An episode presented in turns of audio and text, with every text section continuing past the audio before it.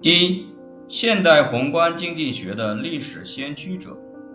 现代宏观经济学主要由货币理论、增长理论以及经济周期理论组成。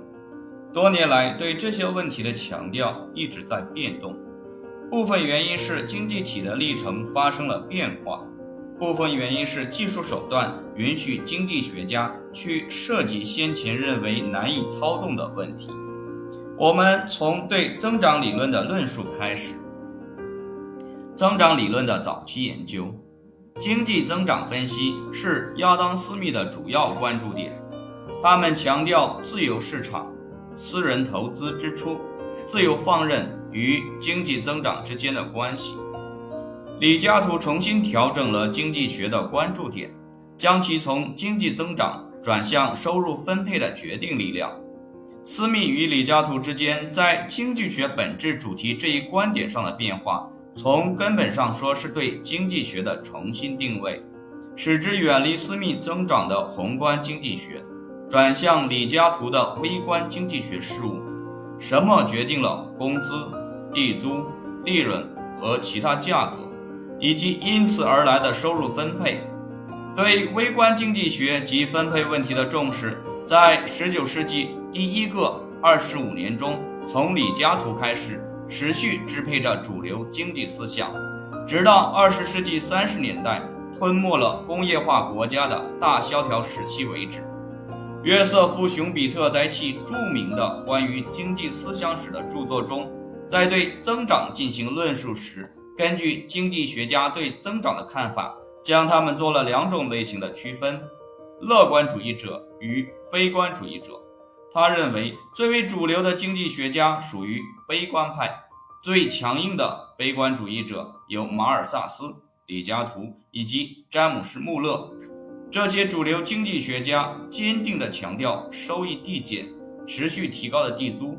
以及经济体将迈进静止状态，即使他们身边的经济体以远快于较早时期的速度在发展，他们也这样认为。正如熊彼特所指出的，他们确信技术进步与资本增加最终也不能对抗致命的收益递减法则。在主要的经济学家中，在这点上有些例外的是约翰·斯图亚特·穆勒。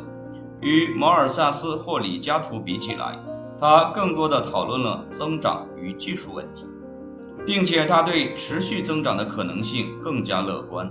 但是，通过对穆勒著作的仔细研究，可以发现，与其说他的思想建立在技术与资本的持续增长基础上，不如说建立在下列信念基础上，即社会最终将自动地限制出生率。从而使不可避免的边际收益递减放慢。晚年时，穆勒更多的是一个悲观主义者，他似乎确信静止状态就在不远处。然而，他没有将这一结果看作是坏事，他宁愿将静止状态看成是一种具有适度繁荣与合理平等的舒适状态。这起因于他把收入分配视为由社会以及经济力量决定的。采取乐观主义观点的是剩下的非正统经济学家，例如亨利·凯里和弗里德里希·李斯特。在第十二章已经论述过李斯特，他是德国历史学派的一份子。该学派强调理论的经验观察与历史。因为他能够看到经济体正以比先前更快的速度增长，所以对他来说，认为增长有可能无限期的持续下去是很自然的。凯里是一位美国经济学家，他不强调理论，而强调历史与经验观察，这使他得出与李斯特同样的结论：经济体的增长似乎看不到终结。考虑到当时美国所经历的边境扩张与农业用地日益增加，在美国的环境中不太强调收益递减就很自然了。值得注意的是，李斯特与凯里这样的乐观主义者拥护关税，而李嘉图一类的悲观主义者通常支持自由贸易。这种差异可能源自于他们的理论观点以及对假设的应用。李嘉图理论上的比较优势模型引导人们思考自由贸易政策的利益，但是模型的静态性质也导致了下列观点：即一旦获得了贸易收益，增长将会停止。李斯特与凯里较少关注理论，更多关注观察和历史。对经济体的直接观察表明了技术的重要性与持续增长的可能性。他也暗示通过关税来保护技术是很重要的。斯密认为，贸易通过扩大劳动分工和从干中学扩展了技术，因此对各方都有益。这是一个相当复杂的观点，它是根据经济体的动态观点得出的。这一观点在正规模型中也难以把握。当时的主流经济学家激烈地抨击李斯特与凯里的观点，并因为指出他们理论上的错误而高兴。